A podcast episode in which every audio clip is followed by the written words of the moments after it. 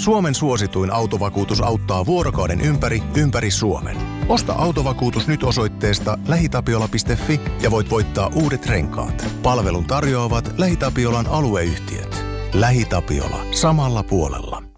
Ja sit mennään Kaukosen laidalle. Ja sitten, että yksi vuosi siinä oli se tilanne käytännössä se, että toivottiin vain, että Casey Middlestad ottaa kakkosentterin paikan. Ei ottanut. niin, että kun ei ollut valmis fyysisesti tuohon sarjaan. Mutta katsottiin, että tämä on junnussa hemmetin hyvä. Kyllä tämä varmaan NHLssäkin toimii. Tämä on Kaukosen laidalla NHL Podcast, joten otetaan seuraavaksi Askiin ohjelman juontajat Veli Kaukonen ja Niko Oksanen.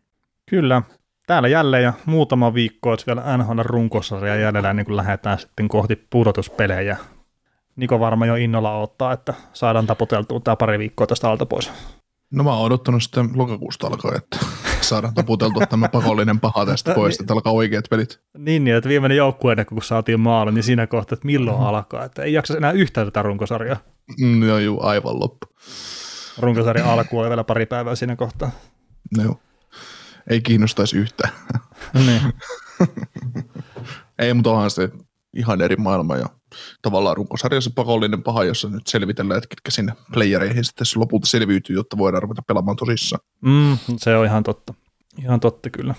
No mutta hei, tähän on ollut suuri viikko sinulla, että Matsukkarolla tärätti 21 maalia täyteen ja kaikkea tämmöistä pientä. Joo, ei näitä tarvitse arvata. Tietää vaan. Niin, onhan se nyt harvinaisen selvä peli, että Zuccarello paukuttaa tuommoisen kasan maaleja ja sitten on varaa vielä mitsatakkipaikkoja. No ei vaan siis. no, eikä ne kaikki missään jonkun verran. Joo, mutta se oli semmoinen hauska, hauska juttu vaan, mikä lähti noista meidän kausiennakoista liikenteeseen. Se mm. tietysti sitä on, sitä on puhalleltu sitten kyllä siihen, siihen hiiloksen aika paljon tässä pit, pitkin No on pitänyt pikkasen, jos sille Mä olin itse asiassa ihan varma, että se hyytyi tuohon 19 maaliin, kun se seisoi siinä joku kolme viikkoa tyyliin tekemään yhtään maaliin. Mutta ei jumalauta. Niin, niin oikeasti, oikeasti varmaan viisi peliä. niin, no, no kolme viikkoa, no niin ihan se tuntuu, sama. Niin se tuntuu niin. vaan sinusta sillä. Niin, niin. ja sitten kun sä kävit sen Minnesotassa, että en mä tiedä mitä sä siellä teit, mutta mä en pelkäsin, että sä kävit vetämässä tuolta Akillesen poikki, että ei tarvinnut luistella, mutta... No niin mä kävinkin, mutta ei ilmeisesti ollut sitten matsukkarella, että se oli joku toinen, joku toinen norjalainen siellä, että sori. Mm. Nyt kävi näin. niin. Ei ollut tarkoitus, että viattomia ottaa siihen, mutta nyt tuli sivullisia uhreja. Kyllä. Miten sinun viikkosi on NHL parissa mennyt? Ää, no ensimmäinen viikko, sitten sen jälkeen kun kaus alkoi, että mä en ole joka päivä katsonut pelejä, siis silloin kun niitä on ollut tarjolla. Että tuossa muutamana päivänä kävi ihan tämmöinen klassikko, että onnistuin spoilaantumaan, että piti sosiaalisessa mediassa kuitenkin käydä pyörähtää, vaikka ei ollut mitään tarvetta, niin onnistuin spoilaattu pelien lopputuloksista, niin sitten, että no se on vähän huono katsoa sitten tätä peliä, missä Sestjärkin pelaa nollat, että vaikka aamulla olikin katsonut se yhden erän siitä, niin ihan täysin ilman jääkiekkoa en ole ollut, mutta kokonaisia pelejä en ole katsonut joka päivä. Joo. Se tota, meidänkin hommassa on tavallaan se, se puoli, että jos tätä työtä pystyisi tai tätä podcastia pystyisi tekemään ammattimaista tai olen ammattimainen jääkiekko-toimittaja tai NHL-toimittaja, miksi sitä nyt voisi kutsuakaan, niin sillä niitä pelejä voisi katsoa siitä huolimatta, vaikka tietäisi lopputuloksen, koska sulla olisi todennäköisesti aikaa siihen enemmän, ja sitten kun sä haluat etsiä sieltä jotain asioita, millä, mitkä on liitännäisiä tavallaan lopputulokseen, mutta enitenhän sä saat pelistä irti silloin, kun sä katot sen tietämättä tulosta, tietämättä miten tässä käy.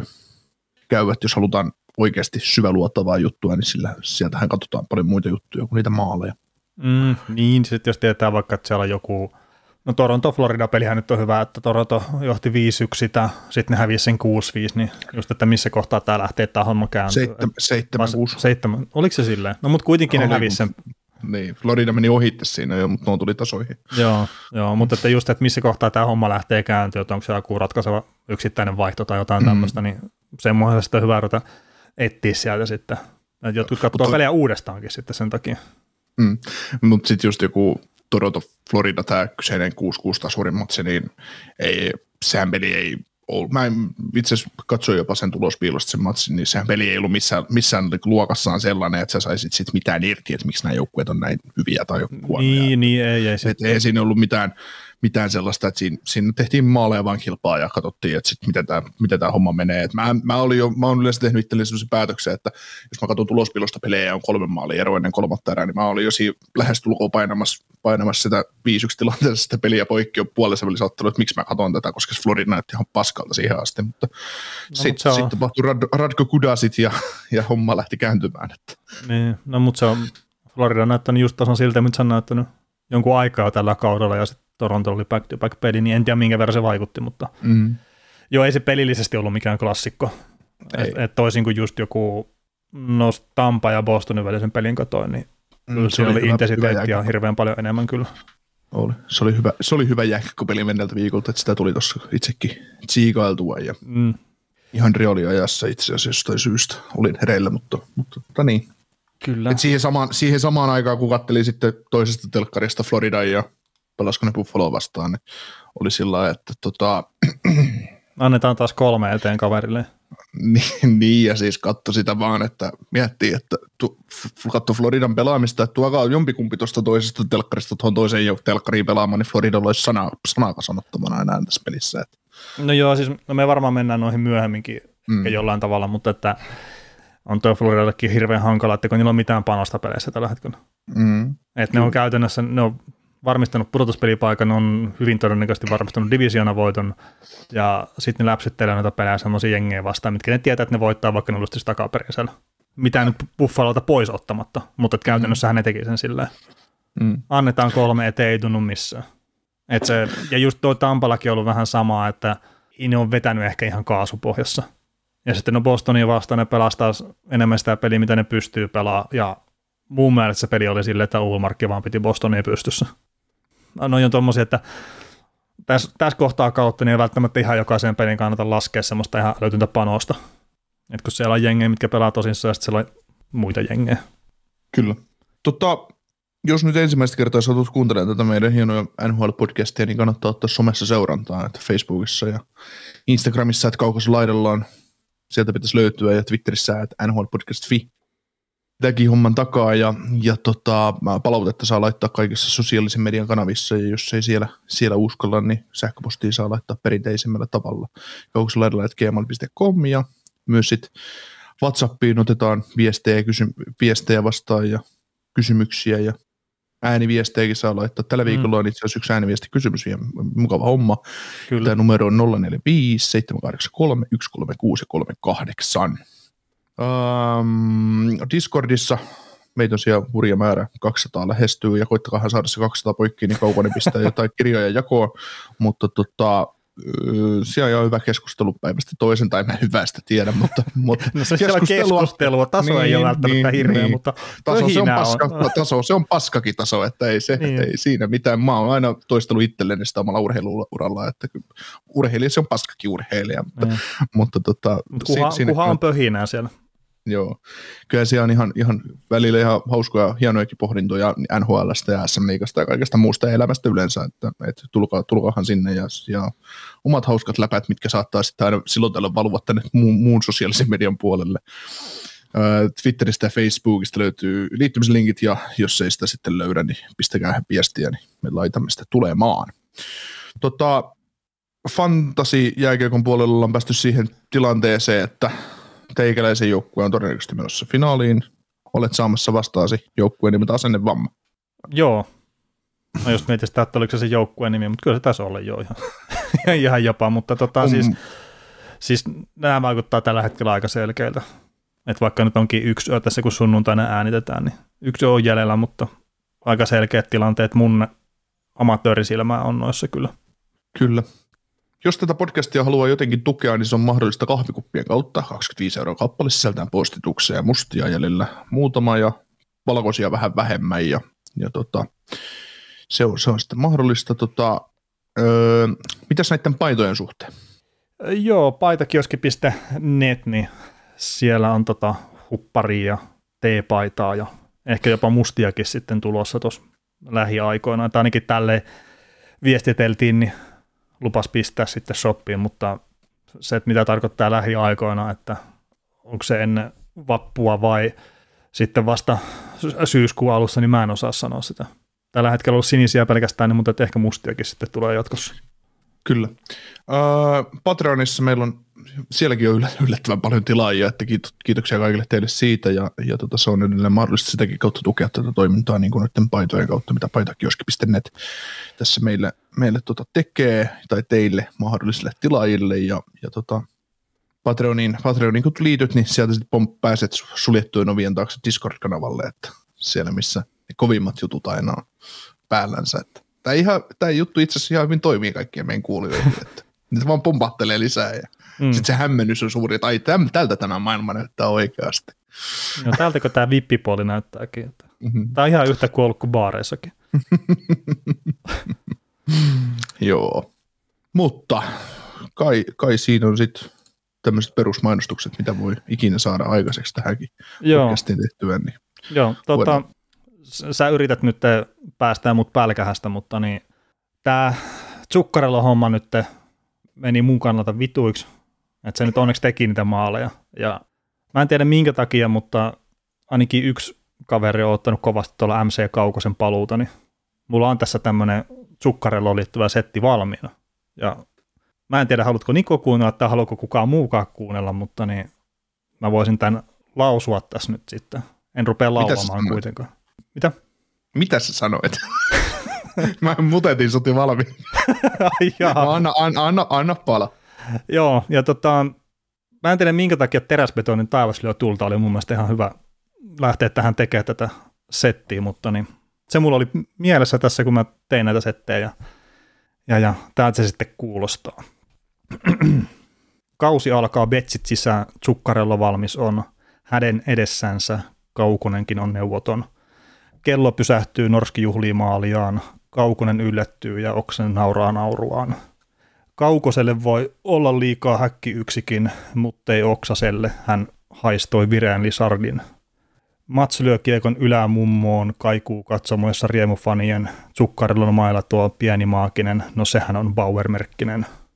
Missä pelaileikin aina sitä rakastetaan, maalit syötöt saavat sydämet sulamaan – maalivahdit taipuu jokainen vuorollaan, on tilastotkin tukemassa Oksasen sanomaa. Ja sitten se lähtee siitä uudestaan, mutta... Mä oon, Paina, painappa sitä nappulaa ne uploadit meidän live-yleisöltä nyt. No. Kiitos, kiitos, kiitos. No niin, ra- rauhoittuka, rauhoittuka, rauhoittuka. Ei, ei, ruveta, ei ruveta huutaa enkorea nyt. no ei, ei ruveta. Ja mä, mä pyydän anteeksi ja nyt mennään juttuihin ihan. No niin, kato, mä ajattelin pistää lämäriä välillä. Tai no tuo oli itse asiassa snapshotti ihan vaan, että ollut lämäri välillä. Mutta onko viikon iso uutinen se, että Anaheimin kapteeni Ryan Ketsoff lopettaa uransa sitten tähän kauteen? Onko NHL pelattu pelejä tällä viikolla? niin ei, mutta siis on, on se ihan niin kuin toi oli vitsi, mutta siis, mutta tota, joo, siis tietysti merkittävä, merkittävä palan jääkiekko historiaa, kanadalainen huippusentteri, niin nyllyä nyt sitten odotus tosiaan hokkarit naura, naulaan. Joo, joo tämä on kyllä itsellekin, ei nyt voi sanoa, että ei muista aikaa, ettei Ketsaf ole pelannut, mutta että kyllä se nyt tuota työsulosta lähtien on kuitenkin aika lailla ollut tuossa mukana pyörimässä, niin iso lovi tulee taas tuohon omaan jääkiekon seuraamiseen. Että olkoonkin, että tuo Anahemi seuraaminen on vähentynyt huomattavasti, etenkin suhteessa muihin joukkueisiin tässä viime vuosien aikana, mutta hemmetti upea uran, uran päällä. Se itse kyllä arvostan kyseistä pelaajaa suhkot korkealle, mutta nyt kun mä sanon, että arvostan suhkot korkealle, niin mun mielestä Hall of Famein tällä kaverilla olisi kuitenkaan mitään asiaa. Että oot sä itse samalla linjalla, että, ja, ja ihan täysin, siis senkin takia, että tuommoiset henkilökohtaiset meritit puuttuu aika lailla täysin häneltä, tai puuttuu kiinni. Niin, siinä on keskusteltu paljon sitä Getzlaff periasemaa, ja sitten taas kun peri kuuluu Hall of Fameen, mutta Getzlaff ei kuulu, ja siinä on just se perin ero, että se on voittanut käytännössä kaiken. Niin, no sillä on Hartti ja sitten roketti kertalleen siinä saman kauden aikana, niin se on, se on eri. Mutta siis Ketsoff on niistä kahdesta parempi pelaaja. Mm, varmasti, varmasti, mutta tota, just se, että Peri on voittanut yli maajoukkuja. Siis Peri on voittanut yli kaikki mahdolliset kullat, mitä se on vaan voinut voittaa. Et onko se joku U18 vai U20 kulta jäänyt saamatta? Kaiken muu se on voittanut. Öö, joukkuetta sulla.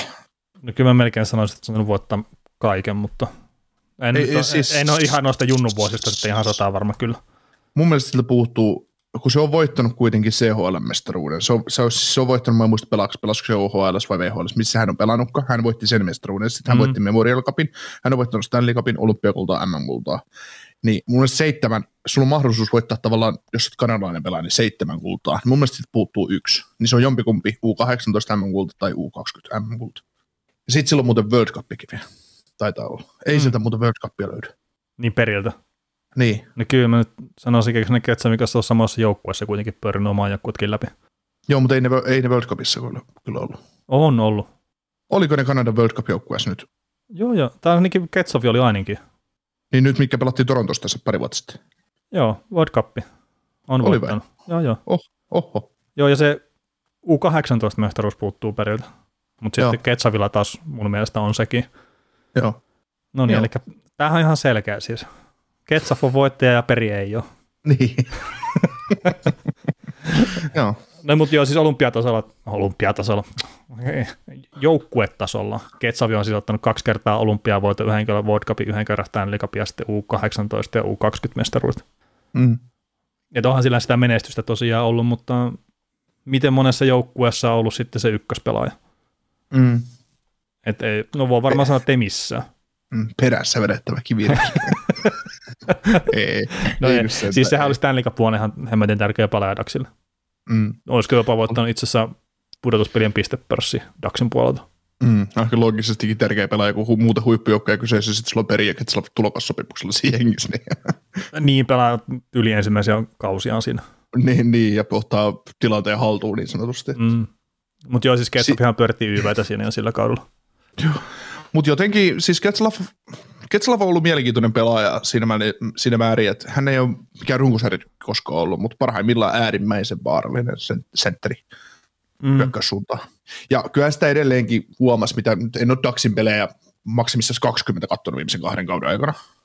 Mutta jos sitä, jos sitä sillä lailla miettii, miettii katsoo Ketslafin liikettä jäällä, niin kyllähän se edelleen, kun se menee liulla hyökkäysalueelle, niin kun se tutka pyörii siinä, että, että mihin mä syötän seuraavaksi, niin se on, se on semmoinen taito, mikä välittyy siitä kaverista, että, että se, se tietää koko ajan kaksi seuraavaa liikettä, mitä kentällä tapahtuu. Ok, pystyykö hän enää toteuttamaan niin hyvin, mitä hän on parhaimmillaan pystynyt, niin ei ehkä, mutta kuitenkin siellä on se juttu, minkä voimilla hän on pelannut pitkä ura NHL. Niin ja siis tämän kauden alussa se parikymmentä ekaa peliä, mitä se pelasi, niin se pelasi oikeasti niin hyvin, että sitä olisi voinut spekuloida siihen olympiajoukkueeseen. Mm. Että se pelasi sillä tasolla. Ja muistaakseni nosti se esiinkin sen, kun puhuttiin Kanadan olympiajoukkueesta, että, että tämä yksi vanha herra kyllä tekee vähän vaikeaksi tämä homma. Mm. Et puhtaasti, jos valitaan absoluuttisesti parhaat pelaajat, niin joo, ei, mutta että sitten kun niitä myös roolitetaan jonkun verran niitä joukkueita. Mm. Mutta siis tuosta, mikä itsellä jäänyt Ketsovista ehkä mieleen, niin toi no mestaruuden jälkeen, niin sittenhän se no, kunnolla nousi paras palo ja tuo 2008-2009 kaus, niin sitä voi ehkä, että onko se ollut jopa sen paras kaus sitten, taisi olla ainakin eniten pisteitä sillä kaudella. Niin jotenkin tuntuu, että sieltä jää ehkä sitten semmoiset odotukset siihen sen peliin, että kuviteltiin, että se pystyy ottaa vielä selkeän seuraavan stepin. Että kun se teki 81 peli 91 pistettä, ja sitten se pudotuspelisarja, mikä oli vielä esimerkiksi San Sarksia vastaan, niin se haalisti Joe Tortonin siinä ihan totaalisesti. Mm. Ja se ratkaiseva kutospeli alkoi sillä, että noin kaksi herraa pisti tapellen siinä. Joo. Niin sitten ehkä, että ne odotukset saattoi nousta vähän liian korkeaksi Ketsafin kohdalla, ja sitten siinä tuli muutama semmoinen vähän heikompi kauski vielä, niin sitten tuli nämä flekuhommat ja kaikki muut, ja koriperi samaan aikaan voittaa hartteja ja maalikuninkuuksia, niin musta tuntuu, että se ei päässyt ikinä oikein sitä leimasta eroon. Mm. Ja sitten se oli kuitenkin 13-14 kaudella, niin pistepörssin kakkonen nhl Ihan Fleguna paskona. Ää, niin, niin, siellä muun muassa niin Crosby teki vähän enemmän pisteitä, mutta, Ne. mutta siis nämä on vaan sitten näille mielenkiintoisia, että, että se oli menetetty pelaaja jo siinä kohtaa ollut. Se tota, tämmöisissä pelaajissa, niin kuin joku Ketslaff ja muut, niin ne on vähän kuin ne on semmoisia HMV-pelaajia omalla tavallaan. Kyllä varmaan omat fanit tykkää, mutta ne ei ole mitään semmoisia sellaisia kavereita, että ne nousisi omalla super, tai ei ne ole mitään supertähtiä. Ne on hyviä pelaajia. Ne on tähtihyökkäjiä. Mm, Mutta niin kuin mitä säkin oot tässä kuvailu, että tehnyt hirveitä pisteitä tai hyviä pistemääriä. Mutta se, että ei ne ole erottunut. Siellä on ollut aina joku muu paljon mielenkiintoisempi pelaaja. Ää, no seuraa. siis joo, jos otetaan Crosby ja sitten tämä yksi Washingtonin venäläinen tyyppinen vertailu, niin joo, se, on tietenkin, mutta että kaikki muutkin pelaat tuossa sitten 2010-luvulla, niin on jäänyt niiden varjoon. Niin, mutta on siellä esimerkiksi puhuttu Jonathan Davisista, kuin hyvä hän on ollut, Patrick Kane on ollut, kuin, kuin kova, sitten öö. sit Stam, Stamkos tuli kovalla yritinellä silloin sarjaan, ja, ja sitten Claude Giroux oli parhaimmillaan tosi hyvä siinä 2010-luvun tavallaan on, siinä. On, on, on, mutta että niin siis... tämmöisiä, ne on mun mielestä vähän, ni, niistä puhutaan vähän eri tavalla, mitä just Ketslafista, että et, ja siis mä en ymmärrä en, mä, en, mä, en, mä, en, mä en tiedä, että eihän Ketslaff välttämättä kalpene yhtään niiden rinnalla, mutta ei, se ei, niin pelaajana. Ei, ja sitten jos katsot, minkälaisia huumoripoppoita tuolla Anaheimissakin oli ne muutamat kaudet, sen jälkeen mm. kun Niedermayeri lopetti, Prongerin pyytiin pois, ja näin, että, että, että, mitä ne porukat oli, ja sitten Ketsavit ja Perit ja nämä, niin ne piti sen joukkueen pinnalla, ja ne oli mm. oikeasti tuolla dominoivia pelaajia parhaillaan. Et silloin kun mm. ne halusi molemmat ka- ka- pelaa hyvin, niin ne pystyi olemaan mun mielestä, että ne pystyi matchappaamaan ihan kenenkä vaan kyllä pois siitä. Joo. Mutta sitten tulee just joku yksittäinen tilanne, jos ne että nyt selkä suoristuu ja polata alaspäin ja muuta. Ja mä melkein sanon, että sekin on semmoista paskaa, että Ketsoff on aina ollut suhkot hyvä puolustava pelaaja. Ja se, mm. se on pelannut siellä Kanadan olympiajoukkueessa, että se on pystynyt heittämään nelosketjuun tai kolmosketjuun puolustavaksi pelaajaksi. Mm. Että... Joo, koska, joo, koska Ketslavi hyökkäyspäin niin taito ei kuitenkaan riitä NHL tai niin kuin Kanadan olympiajoukkueessa ykkös-kakkoskori peleihin. Niin. niin, mutta siis toi on vaan, että mulla on itsellä se fiilis, että ne odotukset karkas vähän liian korkealle, ja sitten kun se ei realisoitunutkaan silleen, että se ei tehnyt 140 pistettä tai jotain, mitä niin kuin sä normaalisti odotat tämmöisiä pistemääriä. Sitten kun ruvetaan katsoa, että milloin, milloin ne tämmöisiä on viimeksi tehty, niin no ei nyt tässä ihan viimeiseen 30 vuoteen. Mutta... Kyllä nyt se eli juman kautta jokainen itseään kunnettava NHL-setterin täytyy 100 pistettä kaudessa tehdään. totta, totta. Mikä se semmoinen mies on? Kannattaako semmoiselle maksaa palkkaa saa? Niin, niin. Mutta onhan siinä siis paljon sitäkin, että Anaheim nyt on semmoinen mesta, että ei siellä saa sitä nimeä tehty itselleen. Hmm. Että totta kai suomalaiset teettää selänteen ja muun, ja sitten monia varmaan harmittaa se, että Selänne ei voittanut kuin se yhden Stanley Cupin tuossa joukkueessa, vaikka olisi ollut varaa use- tai mahdollisuudet useampaankin. Ja sitten katsotaan vain niitä muutamia yksittäisiä pelejä ja sitten ymmärtää, miten hyvin vastustakin saattaa olla. Hmm. Että just jos joku Chicago losi akseli, mistä niin kävi ottaa turpaan muutaman kerran silloin, kun ne oli ihan parhaimmillaan Stanley Cupin jälkeen. Niin no, en mä tiedä, siis toi vaan jotenkin tuntuu niin tyhmältä, ja sitten totta kai mekin syyllistytään siihen, että ollaan liian raakoja pelaajia kohta ja mm. odotetaan liikaa ja siis kaikkea semmoista, mutta kyllä tuossa pahimmillaan se meni Ketsonin kohdalla aika paljon yli. Mm. Se tota, nämä on just näitä juttuja, mitä sä kuvailit, tota, kun mietitään niin historiaa taaksepäin että millaisia poppoita on ollut ja se, että just miten se haikeus susta käynyt välillä paistaa, kun puhut sit Anaheimin niistä prime-vuosista, mitä oli 2010-luvun alussa.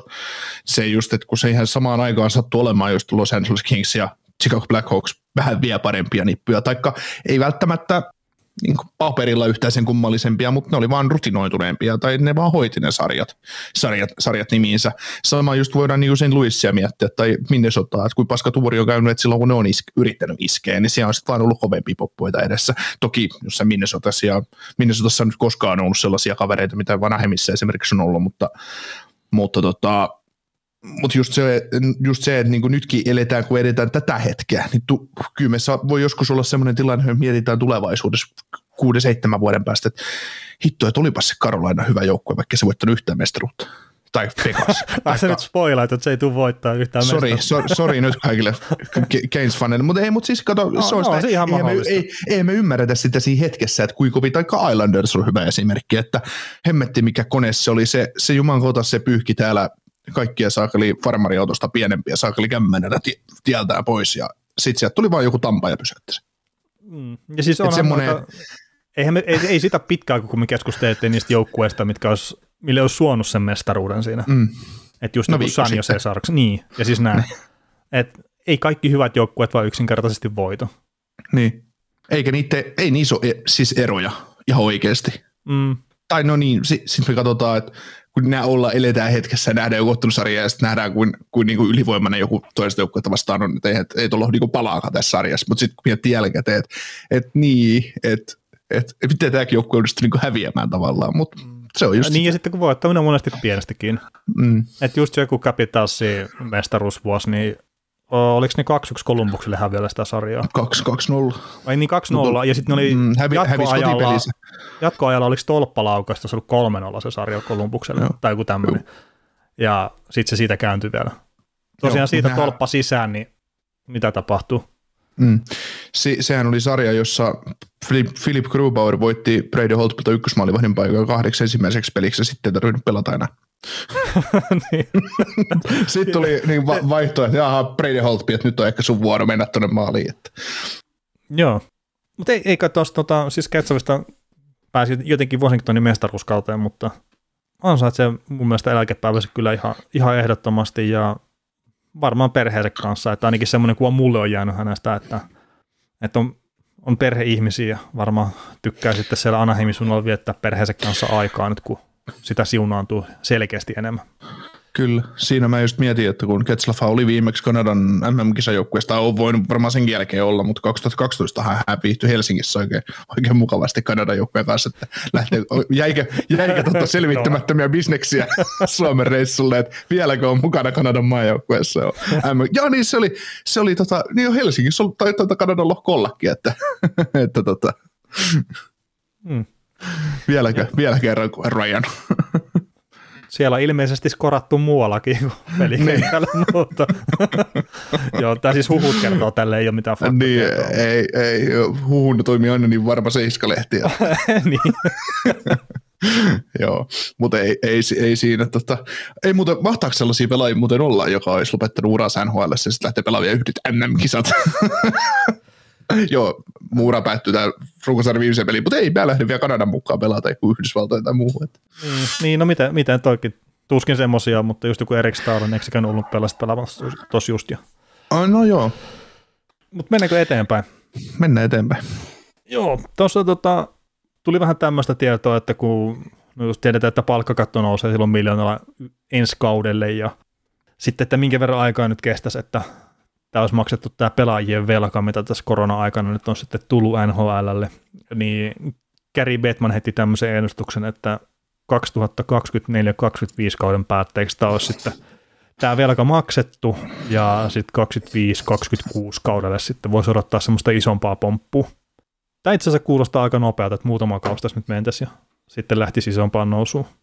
Joo, mä en muista sitten, täytyisi mennä pari vuotta ta- taaksepäin sinne korona, koronan alkuhommiin, kun puhuttiin tästä samasta aiheesta, kun mä olin aika optimistinen sen suhteen kanssa, että kuinka nopeasti tämä tästä palautuu, palautuu nämä hommat, mutta, mutta tota, No niin, Joo, siinä, en- mä siinä, tiedä, siinä siis- olla useampi miljardi, mitä ne on velkaa, ja jos ne nyt on samoissa tuloissa kuin silloin ennen koronaa, tai sitten Mm. ne odottaa, ja nyt tietenkin...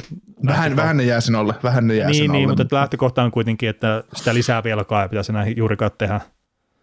ja sitten, no se tuli se Jenkkien uusi TV-sopimus, mikä on aika iso juttu, ja olisiko tuo Kanadankin sopparista jossain kohtaa tuossa uusinta neuvotteluun, niin mutta se, Mm, se jos mielestä- tulee tässä muutaman vuoden sisällä, niin se on taas yksi iso juttu, juttu lisää kyllä sitten. Joo, se Jenkkien sopimus oli se 680 miljoonaa per vuosi vai? Mm. Jotain sen tyylistä, ja se Kanadan voimassa oleva sopimus on joku 450 miljoonaa tällä hetkellä per vuosi. Niin kyllähän se nousee miljardiin se Kanadan soppari. Niin, siis se Kanadan soppari tulee ole, ole iso sitten, kun se aikanaan uusitaan. Se, se voi hyvin olla tuplat siihen, mitä se Jenkki, Jenkkisoppari on. Ja se on jännää, että se Kanadan soppari kät- kätkee seitsemän joukkuetta. Hmm. et, et, et, tota, se on jännä, mikä se ero on. Ja sitten tota, just noihin tulojuttuihin liittyen, niin sitten tämä Arizona muutto tänne 5000 istuimen areenalle, niin vähän semmoista juttua, että pelaajat kyllä sitten suojaa perseensä siinä, että ne ei menetä tulee käytännössä sen takia, että mä en tiedä, että miten se tulee tapahtuu, että joutuuko Arizona sitten maksaa vaan joukkueena jotain ekstraa olevinaan, mutta jo- jotenkin ne ilmeisesti aikoo turvata selustansa siinä. Mm. Mutta et puhtaasti CBAn kautta ei ole hirveästi mitään, mitä ne voi tehdä, että se on toi pukukoppitilat ja jotain tämmöisiä pieniä juttuja, mitkä ne pystyy vaatimaan tietylle tasolle. Mm. Mutta kat- katsotaan, katsotaan. Ja mä itse asiassa nyt lukenut siitä mitään, mutta että tämä Kojottien mahdollinen uusi areena, niin se taisi olla tällä viikolla myös jossain keskustelussa tuolla Arizona suunnalla, että, että saako ne ylipäätään rakentaa semmoista. että se, se on ihan mielenkiintoinen, että niillä on nyt tämä suunnitelma ja ne ei tiedä, että saako ne sitä uutta hallia edes. Jos ne ei sitä saa, niin mä en tiedä, mitä NHL tekee. Mm, pakkohan se on siirtää se joukkue sitten. Ei siinä ole muuta vaihtoehtoa. no niin, sitä voisi kuvitella, mutta Mm. toisaalta sitä on aika pitkään roikotettu tuolla. Mm. Joo, mutta se on niin jännää, että mietitään, että kun kyseisessä osavaltiossa olen käynyt ja kyseisessä, kyseisen joukkueen kotihallissa ollut pelejä katsomassa, niin siitä hallista, kun katsot 20 tai sä katsot 200 metriä johonkin suuntaan, niin sitten sä näet loputtoman määrän aavikkoa, että kyse niin tilaa luulisi olevan hallille, että ei, siinä, niin kuin, ei se siitä jää kiinni. Mutta. No ei, mutta jos siellä on nämä on mun hiekat perkele, että niin. Tänne et mitään latoos rakentele. Joo, se on, se on muuta Arizonasta vielä jännä juttu, että siellä on kuulemma osavaltion laki, että sä joudut linnaan, jos sä katkaiset, katkaiset kaktuksen. Sitten mä rupesin niin miettimään, että tota, sä et Arizonassa pysty katsoa mihinkään suuntaan, ilman suuntaan, että et sä näkit kaktusta. Missään. Ihan sama missä sä oot. Vaikka näitä lentokoneita, niin sielläkin. niin. Me, no joo, se on aika tuskallista mennä Arizonasta lentokoneeseen, kun sielläkin kasvaa kaktus, sä oot piikkejä joka paikassa. A- aina siis aina sulle niitä se penkki, missä se kaktus kasvaa. Joo. Ei, mutta niitä on loputon määrä, siis se, se on ihan käsittämätöntä, mitä paljon niitä sitten ihmiset koristelee kämppiään kaktuksilla. Sillä mitä? Mm. Mut No. joo. Mutta siis toihan ylipäätään toi Kojotsinkin, no just tuleva kausi, että oletetaan, että ne pelaa siellä pienessä areenassa ja kaikki menee silleen ok, niin niitähän pitää tehdä se remppa siihen halliin, siihen yliopistohalliin, ja Mm. Se, että missä kohtaa se sitten valmistuu, mutta sitä on spekuloitu, että niillä tulee samantyyppinen vieraskerto tuohon kauden alkuun, kuin Islandersilla oli tällä kaudella. Että on, Joo, on, ei on muuta kuin Conor, Bedarts menee suunnitelmissa ihan hyvin. Joo, Joo. mielenkiintoista nähdä, mutta toihan oli, mä unohdin mainita se jossain aiemmassa podcastissa, kun, kun tota, toi vieraili toi Arizona tuolla Torontossa ja taisivat itse asiassa voittaa se vieraspeli. Mutta joo, no joka tapauksessa niin Andre Turingnilta sitten kysyttiin, että sitä, tai niin kuin ylipäätään organisaation pelaajat, Chikriniltä kysyttiin ja muilta siitä hallihommaa, että, että miten sitä, mikä fiilis siitä, että se joudut pelaa niin kuin pienessä hallissa, niin Turingni otti sen kyllä aika posin kautta. Se sanoi, että, että kun hän on paljon valmentanut näitä junnu, junnusarjoissa QMIHL tai OHL, mm. missä, missä liian, niin se on heitti vertauksen sinne, että kun siellä on joku kuuden, viiden, kuuden tonnin halli, niin sit se oli, että niin sä oot ollut siellä hallissa, kun se halli on täynnä, että siellä on 5-6 tuhatta ihmistä ja sä tiedät millainen fiilis siellä on, niin miksei me saata sitten samanlaista fiilistä luotua tonne. Että se on se niin kuin ottelutapahtumana, niin siitä huolimatta hieno, vaikkei siellä sitä 20 000 ihmistä katsomassa sitä peliä. Et se oli ihan validi kommentti kyllä sillä lailla, että mutta onhan se totta, että NHL on bisnes ja silloin syy miksi ne hallit on plus 15 000 paikkaisia, että Niin, no toisaalta Että- sitten, että jos sä my- myyt sen 3000 lippua sinne, on se minkä tahansa kokoinen se halli, niin eipä siinä sitten hirveästi ole. Niin, no onhan siihen toi nyt on urbanin legenda, että, että sielläkin tämän käy, mutta siis onhan, siihen, onhan sen porukkaa, että ei se, ei se siitä ole kiinni, mutta, mutta tota, se varmaan eh, tavallaan kotipelin tunnelman kannalta se voi olla jopa parempi juttu ihan oikeasti, että se on siellä pienemmässä hallissa. Niin, niin, niin. Jos sinne mm. vaan tosiaan se yleisö löytää tiensä. Ja Sit, si, siinä on niitä kaiken maailman juttuja, että miten ne rupe- rupeaa pyytämään lipusta, että onko se 150 vai 200 vai mitä se on. Ja sitten jos se rupeaa olla niissä hinnoissa, niin no yliopisto-opiskelijat ainakaan tuu katsoa niitä pelejä sitten. Juu, ainakaan ei, todennäköisesti ei. ei, ei, varmaan kauheasti fyrkkaa ole siihen, siihen leikkiin lähteä. Kyllä. Ja sitten mainitaan nyt vielä tuosta, että 24 World Cup, niin siitä saattaa tulla jotain uutisia myös ehkä lähiaikoina. Että toivotaan, että tämmöinen nyt pidetään, että saisi jossain kohtaa noin parhaat pelaat sitten taas samaan aikaan tonne jäälle. Joo, ja siellä ei mitään sekoitusjoukkueita kuulemma, että kahdeksan, kahdeksan joukkuetta olisi sitten tulossa edustamaan maitansa. Mm. Joo, ja tämä on itse asiassa ihan mielenkiintoinen, että miten tämä meidän itänaapuri, että sitä ne ei varmaan kyllä tällä tietoa ota sinne mukaan. Jos ne mutta, tekee yhdistysjoukkueen valko ja Venäjä. mutta siis Ei, ei, tarvi, ei, tarvi, ei, tarvi, ei, ei tarvi miettiä valko kohtaloa siinä vaiheessa. Niin, niin. mutta siis toki on vähän mielenkiintoinen, että vaikuttaako tuommoinen se, että pitääkö sitä World Cupia ollenkaan. Mm. Niin ei- en mä siis, tu- tuskin niitä se Venä- Venäjä siis sit sen pahemmin kiinnostaa, mikä se Venäjän tilanne sitten ikinä se onkaan, että sit siellä, kun mietitään millaisia no, millaista nousua just, no Slovakia on tekemässä paluuta huipulle pikkuhiljaa, Saksa, Sveitsi, kaikki tämmöistä, niin ei, ei kyllähän ne joukkueet sinne saa, ei siinä ole niin mitään. Niin, niin, niin, mutta että jos näitä huippumaita ei ole kuitenkaan jääkiekossa ihan liikaa. Ei. No Venäjäkin on uskoa mitään voita, että aina häviää jonkun ratkaisevan pelin. No joo, on siellä aika hyviä pelaajia kuitenkin. Edelleen. Mm. Mitäs onko Buffalossa hyviä pelaajia? No Buffalossa on hyviä pelaajia ja meillä on siellä... No tää oli kovin sanottu kyllä, että... No hei, hei, hei, hei. no on siellä nyt muutama hyvä pelaaja. Oh. Mutta tota, Buffalo liittyen meille tuli ääniviesti, niin jos mä soitan sen tähän alkuun. niin Soit. päästään sitten juttelemaan Buffalosta. Moorist, veli ja Niko. Iso kiitos, että teette tätä podcastia ja autatte monia ihmisiä työelämässä ja vapaa-ajalla virkistämään aivonystyröitään jääkiekon ja etenkin NHLn suhteen, mutta yksi mielenkiintoinen kysymys teille. Nyt kun tässä Buffalo Sabres teki nolon ennätyksen, eli 11 kautta putkeen ovat jääneet nytten NHLn pudotuspelien ulkopuolelle, niin mitä asioita pitäisi muuttua Buffalon puolelle? Että onko vika ollut mahdollisesti seurajohdossa vai onko se sitten vaan niin huonosti rakennettu joukkue 11 vuoden aikana, että ei ole päässyt playoffeihin? Joo, ensinnäkin kiitoksia viestistä, että noita ihan kiva saada ääniviestejä. Tämäkin kyseinen herra niin on toista kertaa mun muistin mukaan sitten ääniviestiä meille laittanut.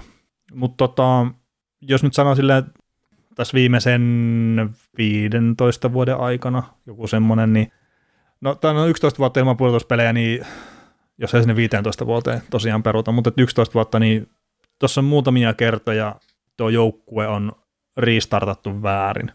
Ja sitten sitä menestystä on pyritty hakemaan myös väärillä metodeilla. Et siinä on otettu Ville Leena, siinä on otettu Christian Erhoff ja nyt on Kyle Okposo ja öö, tämmöisiä, että ne on otettu väärässä kohtaa. Ei välttämättä vääriä pelaajia niinkään kaikki, mutta väärässä kohtaa, että no niin, Oksanella meni nyt motio. mutta siis se joukkue ei ollut valmis vielä menestyä. Ja sitten siinä kohdassa, kun pistetään isoa rahaa kiinni pelaajiin, niin se on vähän hukkaa heitettyä rahaa. Että se pitää se oma hyvä runko rakentaa sinne. Ja nyt tällä hetkellä Buffalolla on tulossa se. Ja nyt tämä uusin supertulokas, mikä sinne on saatu, niin Owen Power on tehnyt sopimuksen joukkueen kanssa ja todennäköisesti tässä ihan lähipäivinä sitten paljon ensimmäisen sitten joukkueen takalinjoilla. Joo, Powerihan tilanne on se, että hän saa pelata vain yhdeksän peliä tällä kaudella, että, että se on sitten varmaan runsarja yhdeksän viimeistä peliä hän saa, vai ettei vahingossakaan vaan polta sitä Öö. ensimmäistä sopimusvuotta. Niin saa se pelata enemmän, mutta et haluatko No pelata? niin, mutta niin, niin, se, se olisi oikein kunnon buffalo-touhua saakli, että pelutat kymmenen peliä, pelutat siltä yhden so- tulokassopimusvuoden pois. Ja syksyllä alkaa kausi kaksi jäljellä. Mm, Perhana. niin, no, mutta onhan näitä välillä sitten just joidenkin pelaajien kanssa, että se tehdään se sopimus, okei siis ne on vanhempia pelaajia monesti, mutta tehdään se tulokassopimus sen takia, että saadaan polttaa se yksi kausi siitä sitten kauden loppuun pois ja se on sitä kautta sitten nopeammin RFA ja pääsee neuvottelemaan sitä uutta sopimusta. Niin, niin, niin, niin, niin, niin. Totta kai semmoisessa tilanteessa, mutta tässä kun on hyviä, hyviä sopimusvuosia tavallaan hyvälle pelaajalle, tuoreelle pelaajalle tarjolla, niin semmoista vahinkoa ei, ei, ei voi päästä käymään. Me ei pitäisi päästä käymään. Mm. Joo. Tota, no mitä tuohon kysymykseen voisi vastata, niin sanotaan nyt se, mä oon paljon miettinyt tätä Buffalon tilannetta mielessäni ja, ja tota, pohdin sitä jo, että se olisi viime tai sitä viik- pari viikon takaisin jaksoa purkattaa Buffalon nykytilannetta ja sitä tulevaisuutta ja ja juttelinkin siitä itse asiassa varmaan vaan sulle, mutta jutellaan se nyt podcastinkin, niin tällä hetkellä siellä on minusta hyvä, hyvä setti rakentumassa. Se on varmaan sanottu Buffalo kohdalla ai- aiemminkin, mutta mä, mä jotenkin tykkään siitä jutusta, että siinä on se Alex Tuck, äh, Tage Thompson ja Jeff Skinner on muodostamassa todella hyvän äh, tavallaan kakkoskentän siihen joukkueeseen, tai ykköskenttään se varmaan tällä hetkellä on, mutta semmoinen pitkään juoksuun ajatellen niin hyvä, hyvä tota, kokona, kokonaisvaltainen kenttä, ja siinä saadaan just se Skinnerin vahvuuksia esiin, ja miksei sitten tietysti Thompsonin ja Tuckinkin, että ne kaikki, kaikki jotenkin osaa täydentää hyvin, hyvin sitä peliään, mutta se, että ja niin, sitten tietysti se antaa, antaa tuen, tuen niille muille pelaajille tavallaan rakentaa sitä kokonais, kokonaisuutta tai sitten top 9 hyökkäystä, että miksi se sitten muotoutuu, en mä sano, että Peyton Krebs tai Dylan Gosens, että he on niin kuin NHL-kaliberin ykkössenttereitä menestyvässä joukkueessa, mutta ne on varmaan sellaisia kavereita, jotka pystyy olemaan hyviä, hyviä kokonaisvaltaisia senttereitä, jotka nostaa joukkueen pudotuspelijoukkueeksi, Niin, ja että sitten, näin. miten se kehitys menee sitten siinä. Niin, niin. Että ne on semmoisia hyviä, hyviä kappaleita tässä vaiheessa joukkueen rakennusta, että joku hyvä drafti käy, joku breikkaa oikein mukavasti sisään, niin voilà, siinä on taas homma, hommat käynnissä, mutta jos katsotaan sitä Buffalon pitempää aikaväliä, että miksi siellä hommat mennyt vihkoon, niin onko siellä ollut maalivahti Rajan Millerin jälkeen? Mm, no ei nyt tule mieleen, että olisi ollut maalivahtia Rajan Millerin jälkeen ja sitten ei nyt liikaa ristalaisen syliin kaareta tai niskaan kaareta mitään, mutta että jos on ollut joukkueen ykköspakki tuossa vaikka kuinka monta vuotta, Mm. niin ei, ei sekään ole ihan ehkä oikein. Mm. Joo, mutta se, että jos ajatellaan sitä asiaa niin, että tietysti siis joukkueen johdossahan on suuri ongelma, jos ei osata täyttää parhaita pelipaikkoja tai niitä tärkeimpiä pelipaikkoja mahdollisimman hyvillä pelaajilla. Niin se on yksi iso ongelma ja sitten sit se, että siinä vaiheessa kun Begula tuli omistamaan joukkueen, niin ne yritti voittaa rahalla. Ne yritti voittaa NFL-tyylistä touhua, että sä voit rahalla vaan tuoda pelaajia ja sitten sit me isketään. Mutta jääkiekko pelityyliltä niin eri, mitä kaikki muut palloilut, että, että sä et, rahalla sä et joudu muuta kuin kärs, kärsimykseen tavalla. Että pikavoittoa ole olemassa. Niin kuin sä tuossa aikaisemmin sanoit, että sitä runkoa tarvii rakentaa ja että on väärä aika isketty kiinni väär, vääränlaisiin pelaajiin. Että joo, se, että ne toi sinne Ville Leidon ja ne toi sinne Christian Erhoffi silloin aikoinaan, niin mä muistan, kun Pekula sanoi silloin, että joo, nämä on ne kaverit, jotka johdattaa tämän joukkueen Stanley Cupin. Okei, se oli ihan hyvä, hyvin, hyvin sanottu, mutta, mutta mitä muuta siinä joukkueessa? Se oli ihan kuin se Tom, Thomas Wanek, Jason Bomiville, ketä muita se oli? Kuka niitä ykköseträ? Derek Roy. Äh, niin, sekin vielä. Se, että miettii, että niin kuin ihan hyviä pelaajia, mutta ei, ei sellaisia. Ja sitten esim. tämä Jack Aikela-aika, Sam Reinhardt, että siellä oli, ne oli nuoria, niille ei edelleen ollut ykkösmaalivahti silloin se joukkuessa. Sitten sinne rajattiin Carter Hutton sellainen, että no niin, sä oot ollut Peksin kakkonen Nashville joku sata vuotta, niin sä oot varmaan ihan hyvä maalivahti, niin aha, ei ollutkaan. Mm. Et no, no just tämmöisiä, tämmöisiä, että siinä on monta asiaa mennyt puihin, ja sitten tavallaan se, että, että seurajohto on kusinen sit aina ollut vääränlaisia päävalmentajia, sitten se itsepintaisuus varaamisessa, että ei varata venäläistä pelaajaa tai jotain muuta. Tämmöisiä ihan tavallaan turhia juttuja. Sitten se just, että rahaa on angettu väärässä kohtaa vääränlaisiin pelaajiin, niin ne on niitä ongelmia. Mä toivon kesällä, että jos Buffalo tekee jotain hankintoja, niin hankkii hyvän kokeneen kakkosmaalivahdin Luukkoselle, että voivat jakaa peliaikaa, hankkii pari, jos tarvii, niin pari kokenutta puolustajaa sinne pelaamaan Dalinin, ja no Dalin voi varmaan pelata sen Jokiharjun kanssa edelleen, mutta sille Powerin rinnalle joku kokenut puolustaja. Sitten hyökkäyksiä, jos tarvii täyttää, niin Krepsi ja Kosessin kanssa ykköseen joku kokenut sentterilaituri, Puls Tästni tyyliin vuoden kahden lapulla. Sitten no Kai Lockpous varmaan voi pelata Asplundin ja Mittelstadin kanssa siinä kolmosessa edelleen. Et miettiähän tämmöisten kautta, että, että ne nuoret omat, omat runkopelaajat saa kokemusta ja alkaa niin kuin lunastaa sitä paikkaansa ja luottaa siihen systeemiin, mikä siellä tulossa. Että.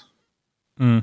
Jotta se joukkue voi menestyä, siis en mä sano, että ne ensi vuonna Stanley Cupia voittaa ja tuskin playereissakaan on, mutta se, että se täytyy niin usko saada sinne. Ja nythän niillä on leftin puolelle kaksi äärettömän hyvää puolustajaa ja, ja tota, minkä voidaan rakentaa. Että, että vaikka, vaikka Dalina nyt varmaan dissataan joka paikassa, mutta eihän hän todellakaan niin huono puolustaja, mitä hän on. Ei välttämättä mikä puolustuspäin, mikä Victor Hedma ole, mutta, mutta hyökkäyspäässä aika pirun lahjakas kaveri. On, no niin siis on parantanut peliä nyt taas mm. todella paljon, että, että kyllä sekin pitää ottaa huomioon, mutta mä just katselin tätä Buffalo vara- varaushistoriaa, että jos Joel Armia on 2011 varattu, niin sen jälkeen täällä on sanotaan näitä kärkivarauksia joukkueelta, ne on Mihal Grigorenko, Tsemkus Kirgenson ja Jake McCabe ja Rasmus Ristolaista, Nikita Zadorov ja J.T. Compier ja sitten on Sam Reinhardt ja Brendan Lemieux, Jack Eichel, Alex Nylander, Rasmus Asplund, Casey Middlestad, Markus Arvidsson, no sitten on Ukko-Pekka Luukkonen jo 2017. Että ei täällä ole vain missään kohtaa toi drafti vetänyt tarpeeksi tässä porukkaa sinne systeemiin. Mm.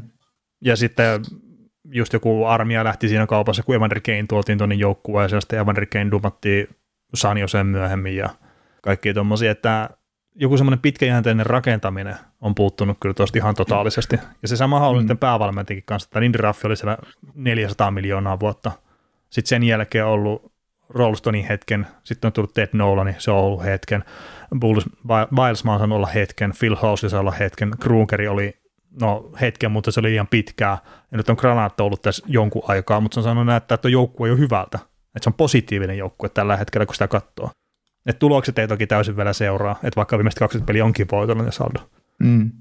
Mutta se, se, mikä tässä on, jos tämän kauden aikana nyt on viisi kappaletta neljän pelin tai yli tappioputkia, ja pisin tappioputki on seitsemän peliä, sitten on vielä kaksi kappaletta kuuden pelin tappioputkia, niin noin tommoset vaan pitää saada pois sieltä.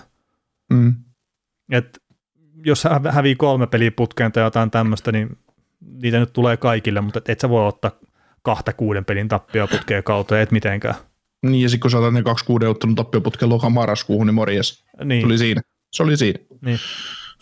Mutta siis, Mutta se totta, mm, niin siis mä olin Sano sanomassa vaan sitä, että se seuraava askel nytten, että pudotuspelit ei välttämättä vielä ensi kaudella ole realismia, mutta että ne saa siirrettyä sitä rajapyykkiä vähän kauemmaksi. Että ne on vaikka nyt sitten helmikuussa ne on vielä jollain tavalla pudotuspelitaistelussa mukana, ja että ne Mm. pysyy niissä peleissä paremmin mukana, ja sitten ei tunnuta tuommoisia pitkiä tappioputkia.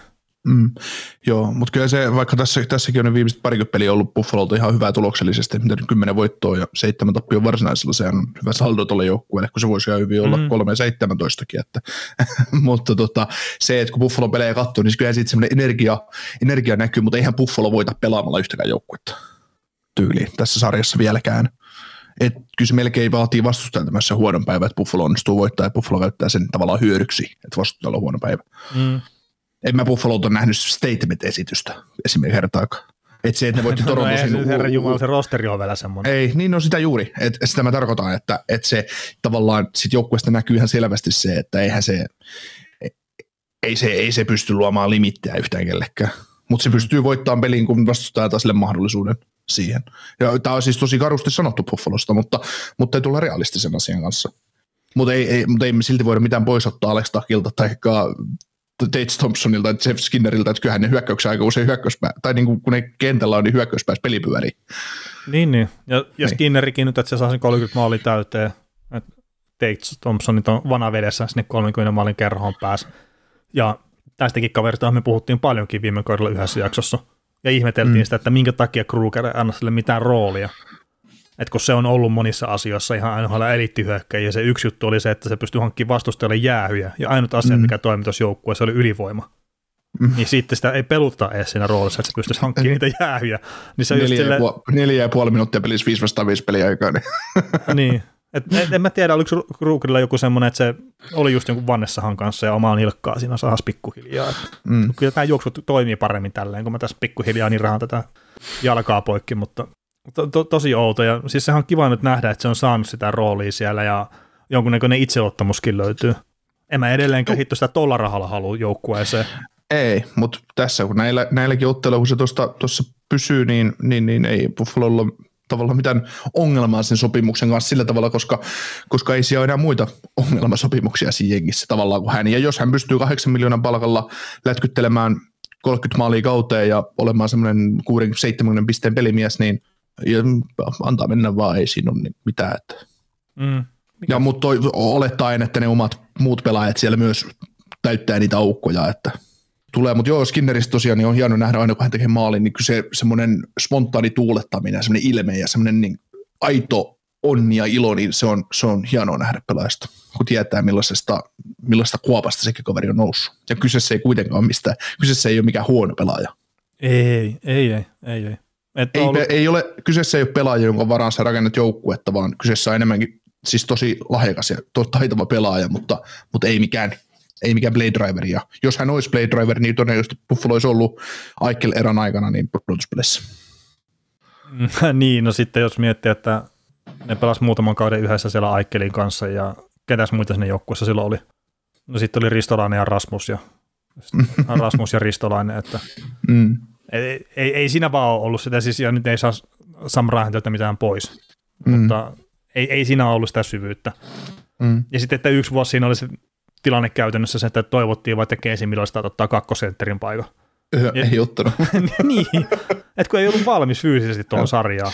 Mutta katsottiin, että tämä on junnussa hemmetin hyvä. Kyllä tämä varmaan nhl toimii. Sitten yllätytään, että no ei ne välttämättä toimikaan ihan samalla tavalla. Mutta sitten kun mennään tästä seuraavaan aiheeseen, Buffalo on nyt käsitelty, Mikko Puustinen lähettää meille kiitokset. kun nyt siirrytään, siirrytään, siirrytään tähän Floridaan ja otetaan Florida, to, sulla on tämä Huberdeau tässä nyt piikkinä. Mutta No, tota, no joo, katsotaan- siis vanha ka- juttu. Joo, joo mutta, mutta kun katsotaan nyt näitä pelaajia, että puhuttiin just, että ei oteta Reinhardtilta mitään pois, ja sitten me voidaan siihen samaan, samaan listaan voidaan lisätä Sam Bennett, me voidaan lisätä siihen samaan listaan Anthony Duclair, me voidaan lisätä öö, aika monta pelaajaa. Sitten me katsotaan, katsotaan tätä Floridan joukkuetta, siellä on runkona ykkössentterinä Alexander Parkov, ykköslaita hyökkäinen, Hubbard, Jonathan Hubbard, ykköspakkina Aaro Ekblad, ykkösmaalivahtina Sergei Bobrovski. Sä tuot sinne Sam Bennettin kakkosentteriksi, sä tuot ykkösel, ykkös-kakkoskentän laitaan Sam Reinhardtin OK pelaa kolmosen laidassa tällä hetkellä. Sä tuot sinne tota, sä tuot sinne pelaajia tavallaan niin kuin Buffalostakin, siis se oli niin, kuin niin päivänselvä asia jotenkin silloin viime kaudella, kun Bennetti siirtyi Kälkäristä Floridaan, mm. ja nyt kun Sam Reinhardt siirtyi Buffalosta Floridaan. Pelaajat, jotka on pelannut tavallaan ö, liian suuressa roolissa, liian suurissa saappaissa tuommoisessa vähän huonommassa joukkueessa. Ja Kälkärihän ei enää ole huono joukkue, viime kaudella se oli vielä huono joukkue, ja Bennett ei ollut sopinut enää sinne. Niin kas kummaa, kun ne tulee valmiiseen pöytään, niin se homma alkaakin toimimaan. Ja siis itse asiassa Bennett olisi kiva nyt nähdä tuolla Kälkärissä. Siis, ei, siis mieti, mieti se, esim, ei Rusitskalta mitään pois, mutta mieti se Rusitska paikalla. niin, mutta siis joo, totta, kyllähän se pelasti se oma uransa tuossa Floridassa sitten, että ja siis niin. siinä annettiin paikka, ja se oli pakko vielä tehdä ne tehotkin siinä. Mm. Mutta siis tämä, mikä nyt oli tämä piikki tähän Superdohon liittyen, niin vasempien laitehyökkien syöttöennätys. Et 70 syöttöä oli tuo vanha ennätys, ja tuolla oliko Joe Juno, kellä se oli, ja nyt on sitten 77 syöttöä tuolla Huberdolla tällä hetkellä. Joo, 77 ei ole nyt tullut sen jälkeen, kun mä laitoin tuon ylös lauantaina, niin ei ole tullut lisää. Mm. Ja siis saattaa olla tuo vasempi laitohyökkeen pisteennätyskin ihan haarukassa, että 125 kappaletta on tuolla ää, Luke Robitaililla, niin vasempien laitohyökkeen tuo pisteennätys. Ja Huberdolla on nyt tällä hetkellä 104. Si- siinä on vielä jotain jännitettävää sitten tonkin kohdalla. Joo, tota, tämä nyt on Discordista otettua teidän jotain keskustelua, mitä siinä silmäili, mutta oli, oli puhetta niin Hubbardon ja Parkovin eroista tavallaan tässä joukkueessa, että kumpi olisi semmoinen hard-pelaaja tässä joukkueessa vai se tärkein pelaaja. Mistä te keskustelitte se? Öö, siis Jotenkin olisiko tähän, hard, tähän sävy. Olisikohan se ollut niin ylipäätään hard-keskusteluun, että Hubardo, että monet nostaa sitä sinne top kolmoseen hartissa, ja sitten mä oon itse sitä mieltä, ja mä en muista kuka se pisti se toinen, mutta että että Huperdo ei ole edes oman joukkueensa tärkein pelaaja, tai oman joukkueensa mm. MVP. Ja siis mm. joo, totta kai jos me hemmetin katsotaan puhtaasti pistepörssiä ja kaikki tämmöiset, niin onhan se siellä Parkkovin edellä, ei sitä pääse minnekään. Mutta kun kaikki on pelikunnossa, niin kyllä se on mulla Parkov, Ekpad, Huperdo. Mm. Ja siinä järjestyksessä tällä hetkellä. Ekpad saattaa olla hitto jonnekin päivänä jopa parempi kuin Parkov. Mm. Tai tärkeämpi. Mm. Joo, siis tässä, tässä kun miettii, no se, lista, siellä oli jotain varauslistaa tässä Discord-keskustelussa, että mitä, mitä joukkueet on varannut, mutta mietin, että oliko se 2012, 13, 14 vai, no siinä kuitenkin neljä, neljä viiden vuoden sisään, niin sinne varattiin just Ekblad Huberdo ja Parkov, ja Huberdo oli niistä ensimmäinen, niin mietin, että se tuottaa hedelmää vasta nyt. Niin, ja siis tämä oli paskaksi toimittu joukkue jo.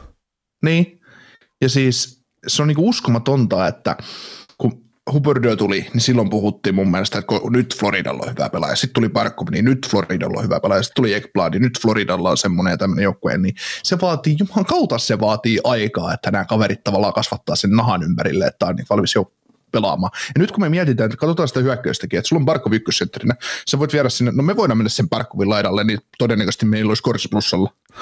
no, niin, niin. Mutta se, niin, mut se, mut, mut mietit, että sulla on ykkössentteri Barkov, sä voit rakentaa se ympärille millaisen kentän tahansa. Sitten sulla on kakkosen ihan sama, kuka se kakkosentteri on, no se on Bennett tällä hetkellä. Sä voit lyödä sinne Huberdio toiseen laitaan. No sulla on kakkoskenttä kunnossa, sulla on kahteen ensimmäiseen kenttään play driverit, mikä pyörittää sitä peliä. Sitten sulla on superjunnu, tai superjunnu, ja superjunnu, mutta sä tuot Lundelin kolmosentteriksi ja pistät siihen sen Reinhardtin kylkeen ja Marsmentti toimii siellä älyttömän hyvin siinä toisessa laidassa. Ja sulla on kolme kenttää tavallaan, missä on jokaisessa kentässä semmoiset hyvät tutkoparit, mihin rakentaa sitä joukkuetta.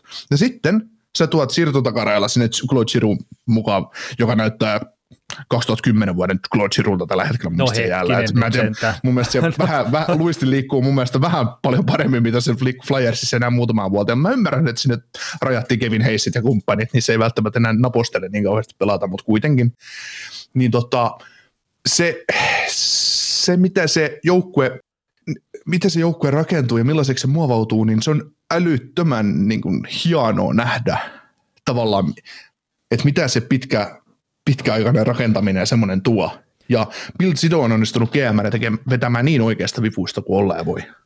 Niin, ja sitten just toi, että joo, sulla on niitä omia huippuvarauksia, just se Huberdo, Parkov, Ekblad, että siinä on se kol, kolmijalka, mutta sitten just, että se, minkä sä mainitsit, Dugleri tulee siihen puskista, Carter Verheiki tulee siihen puskista, sitten heitetään tuo Patrick Hörnqvistikin viime kaudella.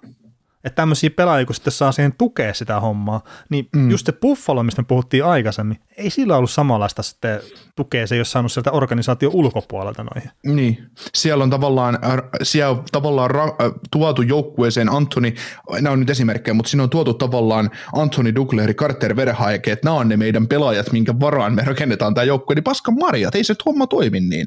Sun on pakko rakentaa draftin kautta tuoda se oma runko siihen ja sitä täydentää tämmöisillä täytepelaajilla.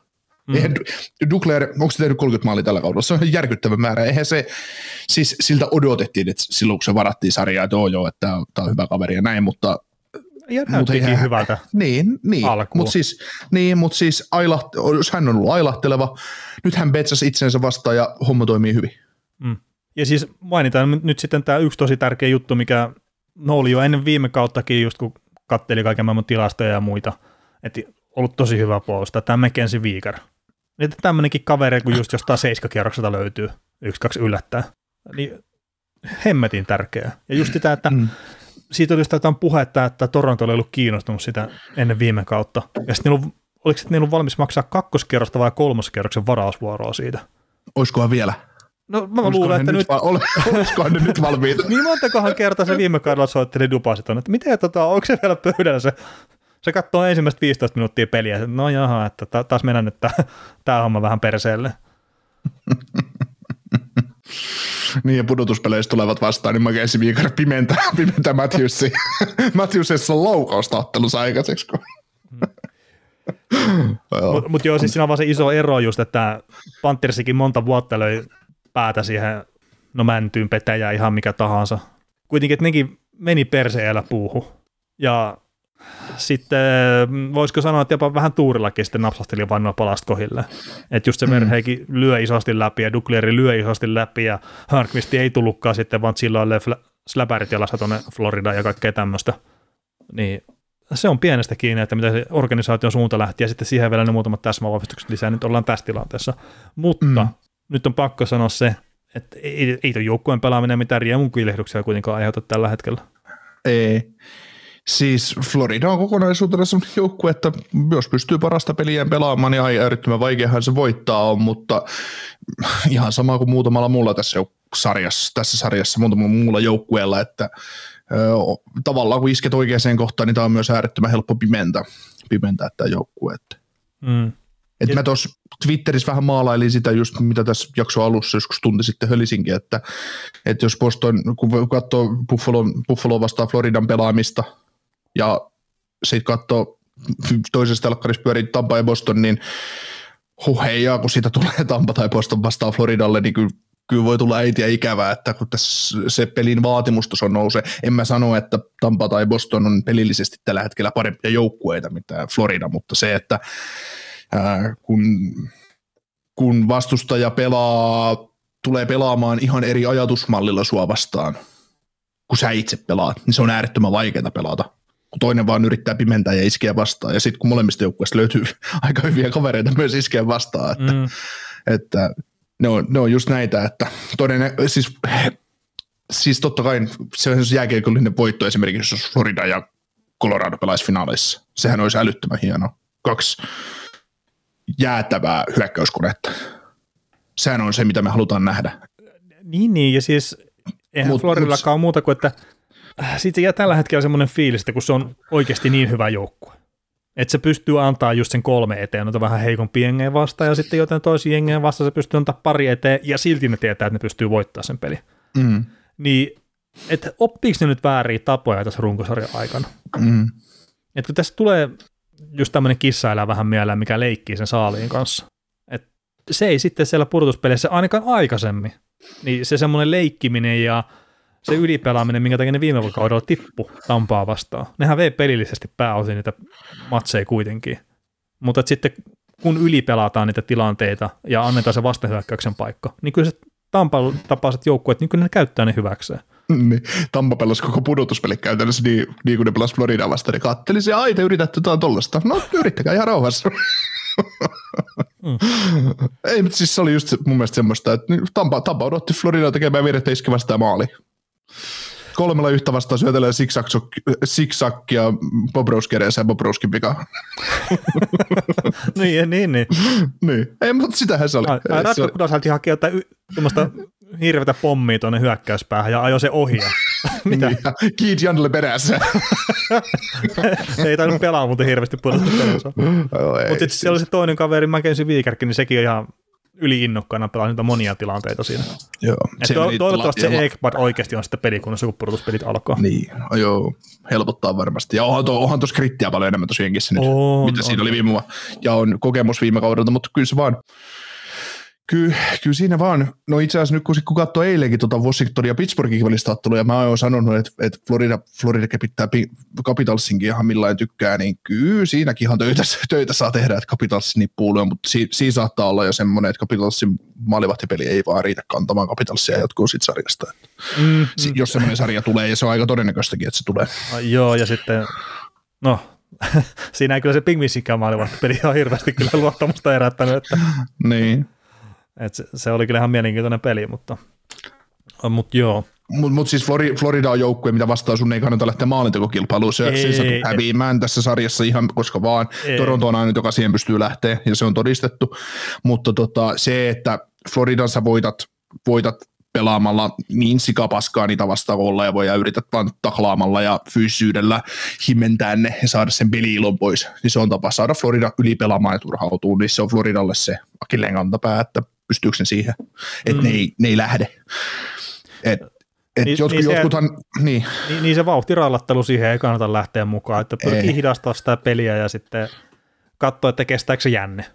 Siis, ja sitten tuossa on niin kuin, joku heitti mun mielestä Twitterissä sitä, että vähän ressiä tuon Bobrowskin suhteen, että mitä Bobrowski tekee, niin hän oli kuitenkin tuossa maaliskuussa just sarjan paras maalivahti ja palkittiin niin, NHL valitsi yhdeksi tähdeksi kuuka- kuukauden pelaajissa ja näin, niin en mä, en mä siihen Bobrovskiin edelleenkään lähti siitä, ei se mun mielestä siitä jää kiinni edelleenkään. Että.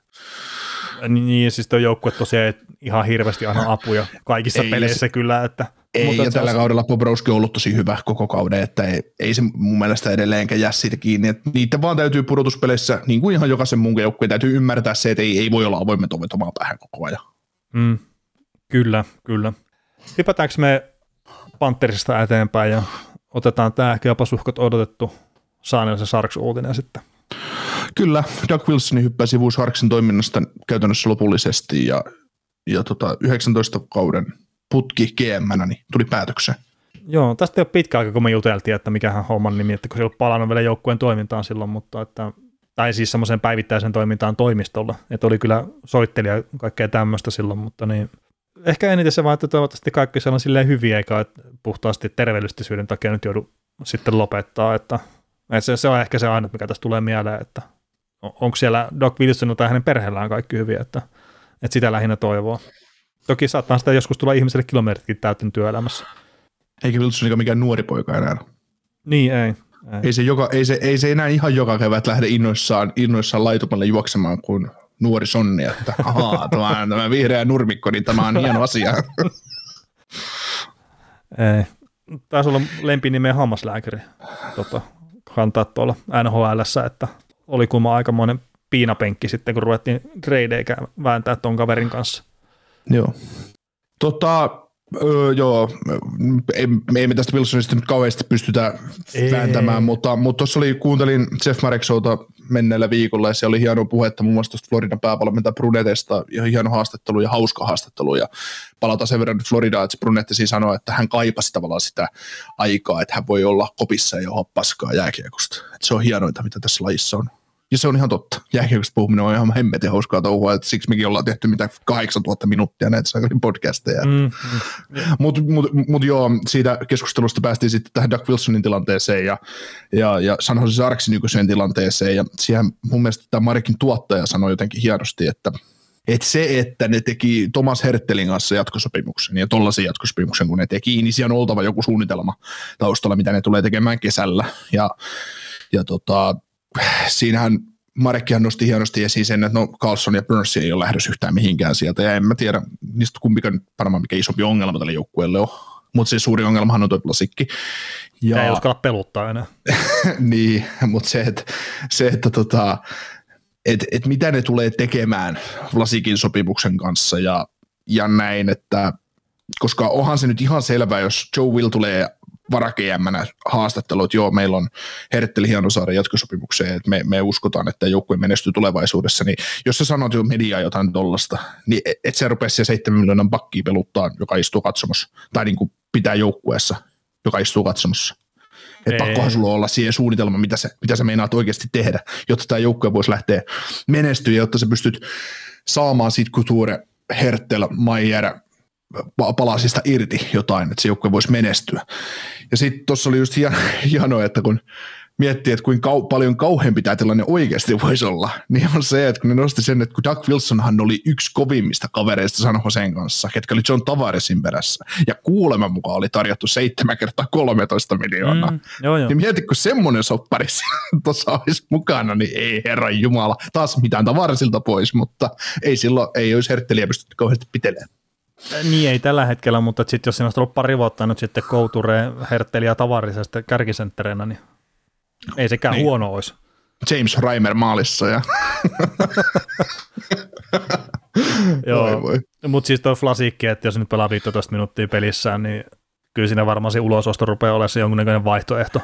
Et toki siellä on niitä allekirjoitusbonuksia on sitten tuossa sopimuksessa, mutta jos ne nyt on kahta miljoonaa ja vähän yli, niin se, se nyt ei välttämättä ole semmoinen, että se estää se ulososton sitten itsessään. Niin on, allekirjoitusbonukset on semmoisia, mitä tarvii maksaa vai? Ää, niin, ne, ne maksetaan täysmääräisenä sitten ulos sille pelaajalle.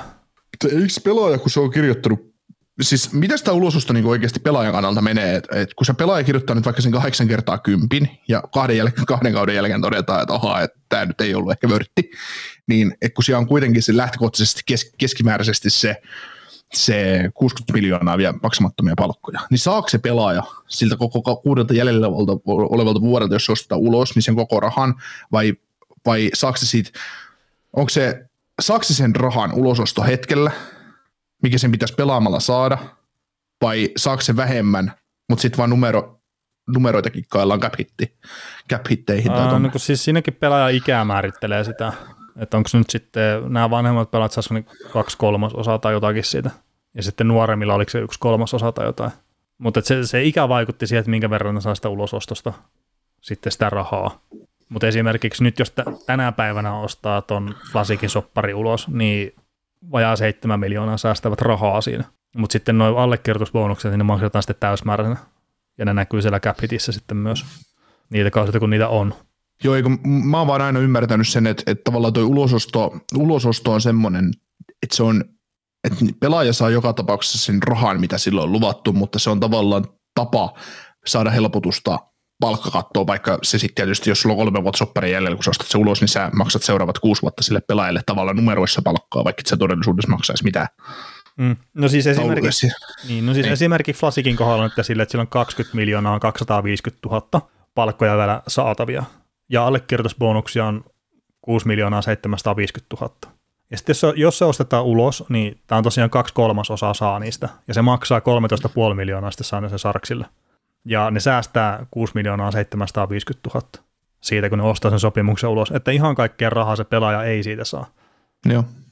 Mutta sen takia ne allekirjoitusbonukset ja muut on sitten yleistynyt hirveän paljon, ja just, no ilkeästi sanottuna, mutta monet tusina pelaajatkin saa niitä nyt tänä päivänä ihan vaan sen takia, että niin sä saat siitä, siitäkin huolimatta, vaikka se sopimus ostetaan ulos. Ja sen mm. takia sitä puhutaan, että se ulososto suojattu ne jotkut sopimukset. Mm. Se, niistä ei saa myöskään sitten säästöä hirveästi siinä ulososton tapahtuessa. Mm. Mutta se, se, on tosiaan, että näin sitten jakautuu pitemmälle aikavälille, niin sitä saa sitä helpotusta sinne palkkakattoon. Joo. Mutta miten sä, miten sä toimisit, toki sä et nyt tekisi tämmöisiä sopimuksia, koska mitä Plasillekin on tehty, vaikka se olisi ollut kuin hyvä pelaaja silloin, kun se soppari on tehty, tehty mutta no tämä nyt on taas vitsi tähän pelin, pelin no, sopimuspolitiikkaan, ei. mutta, mutta... Ei se mikään tota, vitsi ole. ei kun heitä nyt vitsinä tätä, Aa, niin, tätä niin, niin asiaa. Niin, niin, tässä, ei, niin, mutta heitä niin vitsi, itse vitsinä tätä asiaa, mutta tota, jos sulla olisi tämmöinen Plasikki nyt tässä, niin lähtisikö sä ostaa ulos vai tekisikö tekisikö sä kaikkea sen, sen eteen, että sä saisit kaupattua sen ja maksaisi vaikka tulevaisuutta sen, sen sopimuksen sijassa? Mm, no siis se pitäisi määritellä, että onko sen Sarksilla oikeasti mitään realistisia mahdollisuuksia menestyä tässä lähitulevaisuudessa. Ja No mä siis- sanoisin, että ei ole, niin sitten, että onko sitä mitään järkeä ostaa ulos, niin ei välttämättä. Mikä on Flasikin terveystilanne, pystyykö se pistää pitkäaikaisloukkaantuneiden listalle, onko pelaajalla No, halua siihen? No, siis kaikki tämmöistä on pakko mä, mä, mä, mä, mä, heitän sulle nyt, että se on tämä tilanne, sinä olet GM, Vlasik on täysin terve. Joo, sitten mä haluaisin lähettää se Robida Islandille. No ei siis, ky- Olisitko sä valmis, kyllä- olisitko sä valmis, he, olisitko sä valmis Max neuvottelemaan Vlasikin kanssa, hänellä on se siirroistavät pöydälle ja kaikki muut siellä, mutta neuvottelemaan Vlasikin kanssa sellaisen asian, että ok, että hieno homma, että sä oot nyt sä oot palvellut meitä ja sä, sä tiedät itsekin tämän tilanteen, ei pelaa tyhmiä ole. Kyllähän se Vlasik tietää itse, millainen rasite hän tuolle joukkueelle on sopimuksessa kanssa, eikä hän sille mitään voi. Mutta se, että sä lähdet neuvottelemaan pelaajan kanssa, että ok, että, että tota, onko se nyt kauhean paha asia, jos sä menisit tuonne Arizonaan pelaa, jos mä saan kaupattua sut kahdella fyrstillä sinne sun sopperiin. ei, mä en tekisi sen tilanteessa sitä. maksaisi kah- kahta firstia, että sä pääset Ei, ei, niin kuin, siis mun mielestä San Jose ei ole menestymässä tällä hetkellä, niin mun mielestä se on tärkeämpää, että ne käyttää sen varasvuoron siihen, että ne saa lisää nuoria pelaajia sinne joukkueeseen. Mm. Ja mm. sitten jos, jos on ihan pakko päästä eroon tuosta pelaajasta, niin sitten se ulososto. Mm. Kert, Joo. kert se ei kuitenkaan sitten vaikuta negatiivisesti, kun se on se raha kiinni kuitenkin tuossa pelaajassa. Ja tämä nyt ei ole ihan semmoinen Minnesota Wild-tilanne. Mm. Ja niin se ulososto on mun mielestä pienempi paha kuin se, että sä maksat ykköskerroksen varasvuoron vaikka siitä, että sä pääst Flosikista eroon. Joo, ja sitten niin, sit tietysti siinä on se ulosostokin vielä, että todennäköisesti sit, koska sä sanot 25-26 kaudelle nousiksi palkkakatto. Mm, joo, niin tasolla. Joo. Niin, niin sitten se Vlasik ei silloin enää painaisi kauheasti se kuollut käppi siellä. Niin, niin että jos tossa nyt, nyt, jos se ostaa tosiaan ulos, niin 22-23 kaudelle 3,6 miljoonaa noin olisi ulososto cap ja sitten 2425 kaudelle 5,1 miljoonaa ja sitten samantyyppistä 2526 kaudelle. Joo. Että, että to, to, tosiaan siis se, että miten se nä- näkee se joukkueen GM, että mikä se tilanne on se Flasikin kanssa ja joukkueen kanssa ylipäätään, että onko ne menestymässä, mun mielestä ne ei ole menestymässä, niin se on se ongelma. Ja hei, mä korjaan sen verran, että 2425 kaudelle ulososto cap hitti olisi 4,1 miljoonaa ja 2526 kaudelle 5,1 miljoonaa. En ollut vaihtanut tota ensimmäistä numeroa oikein tuohon muistiinpanoihin. Selvä.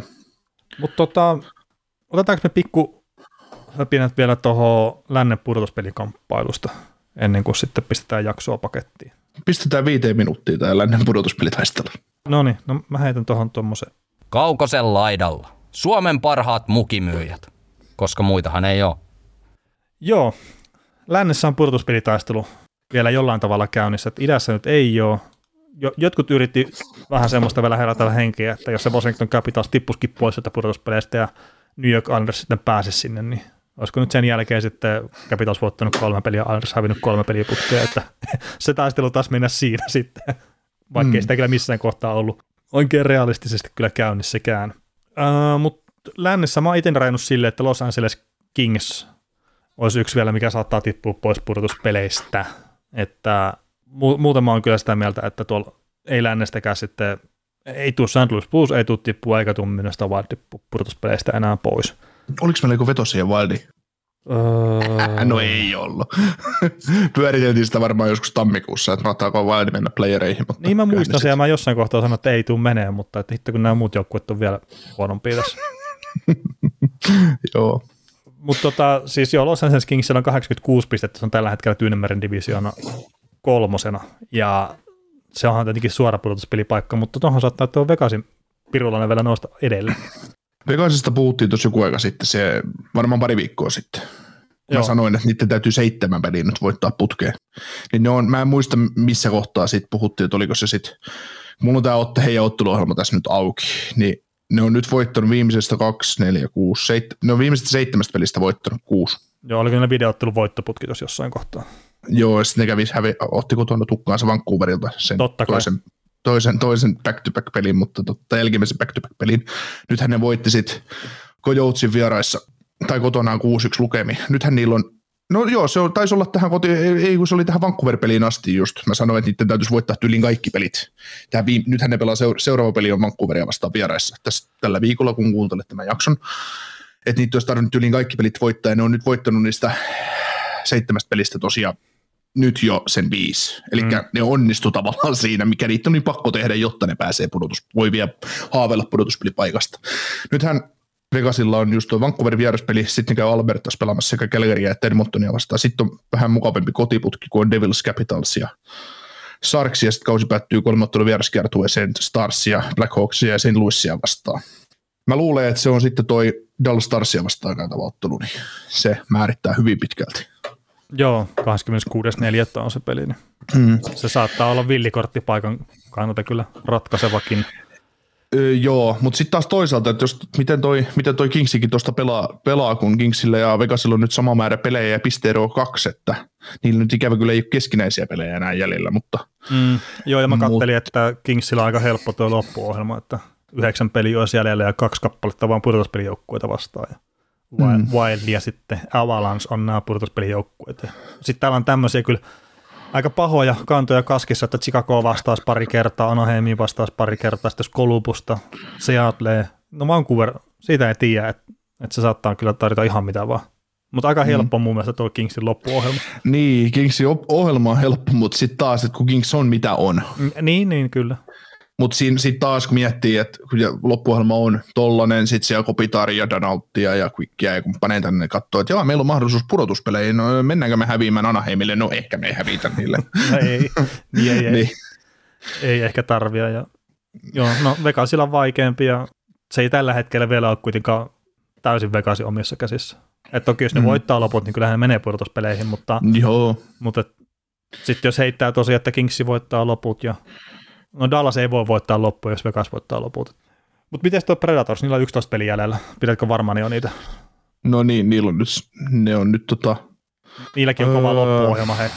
Et niillä on pari kertaa Calgary vastaan, sitten on Pittsburghin, Edmontonin, St. Louisia, Tampaa, Minnesota ja Colorado. Ja sitten tuossa 17 kuluvaa kuuta niin alkaa tämmöinen aika tiukka matsi, että tai se setti, niin siinä on kuusi peliä peräkkäin sitten noita pudotuspelijoukkueita vastaan, että se, mä väittäisin, että se on se ratkaiseva setti sitten Predatorsilla. mm. Ne käy, nyt, ne käy nyt pelaamassa heikkoa Pingvissia vastaan vieraissa. Tai Pingvissiä, joka on nyt ollut aika heikko tässä viime aikoina, mutta kyllä Pingvissinkin voi pakko vaan kääntää se tahti jossain vaiheessa. Oh, no, no.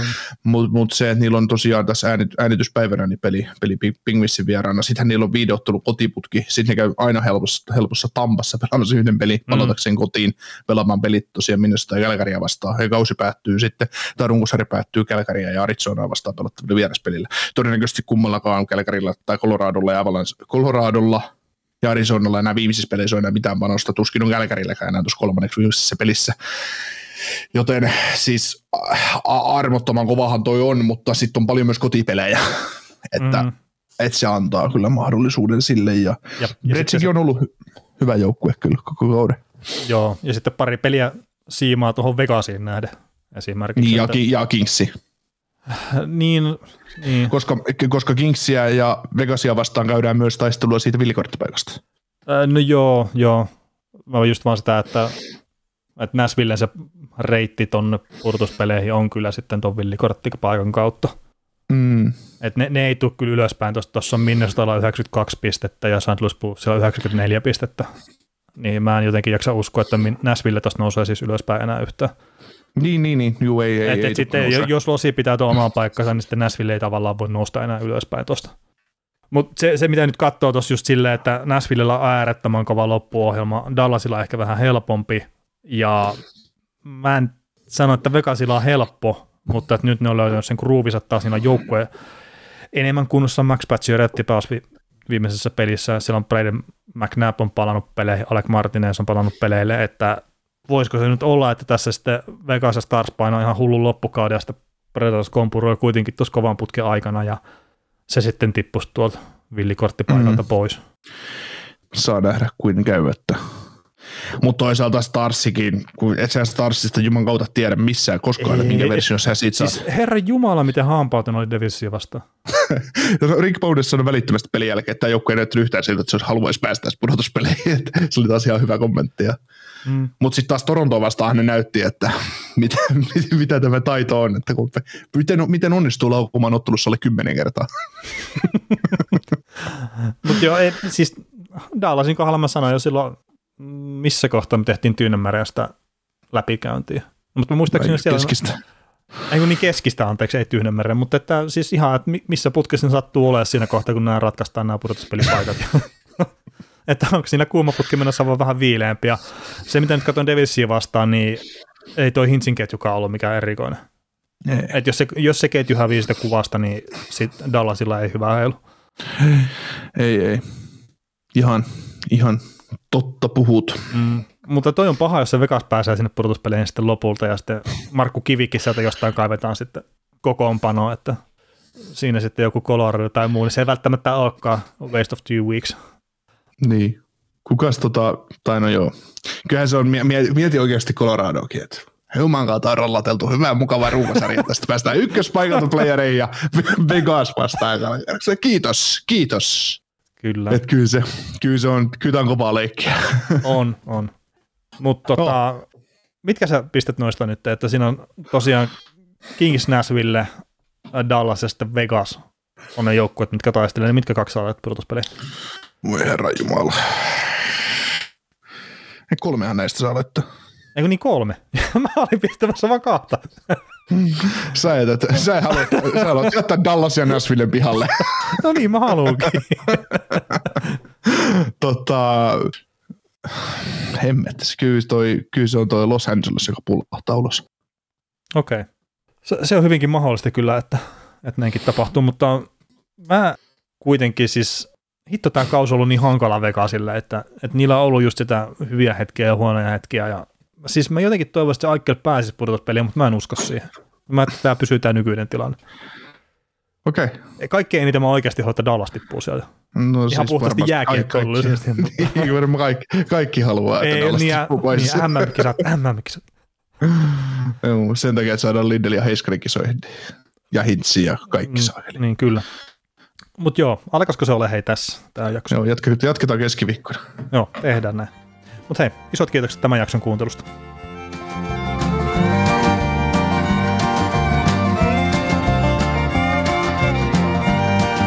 Kuuntelit näköjään sitten ihan loppuun asti. Veli ja Niko kiittää. Ensi kerralla jatketaan. Kaukosella edellä podcast. Yksi pieni juttu keikkuu Ikean myyntitilastojen kärjessä vuodesta toiseen. Se on Ikea parhaimmillaan, sillä se antaa tilaisuuden nauttia hyvästä designista edullisesti. Pyörykkä! Tervetuloa viettämään pyörykkäperjantaita. Silloin Ikea Family-jäsenet saavat kaikki kahdeksan pyörykän annokset puoleen hintaan. Ikea, kotona käy kaikki. Pyörykkäperjantai! Suomen suosituin autovakuutus auttaa vuorokauden ympäri, ympäri Suomen.